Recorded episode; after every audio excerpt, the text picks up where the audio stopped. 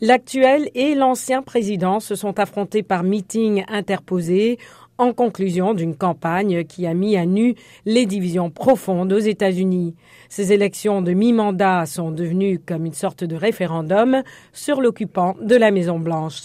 Joe Biden a encore répété hier, dans son dernier meeting dans le Maryland, proche de Washington, que ce scrutin n'est pas un référendum sur son action, mais sur le droit à l'avortement et la démocratie.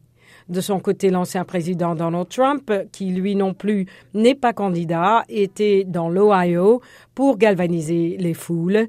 L'Ohio est un État emblématique des inquiétudes de l'Amérique profonde, avec une classe moyenne modeste, majoritairement blanche et tentée par un repli face à la mondialisation. Ce scrutin pour le contrôle du Congrès va se jouer dans une poignée d'États comme euh, l'Arizona, la Caroline du Nord, la Géorgie, le Nevada, la Pennsylvanie et le Wisconsin. Et vous serez certainement édifiés ce soir dans notre soirée électorale sur VOA Afrique.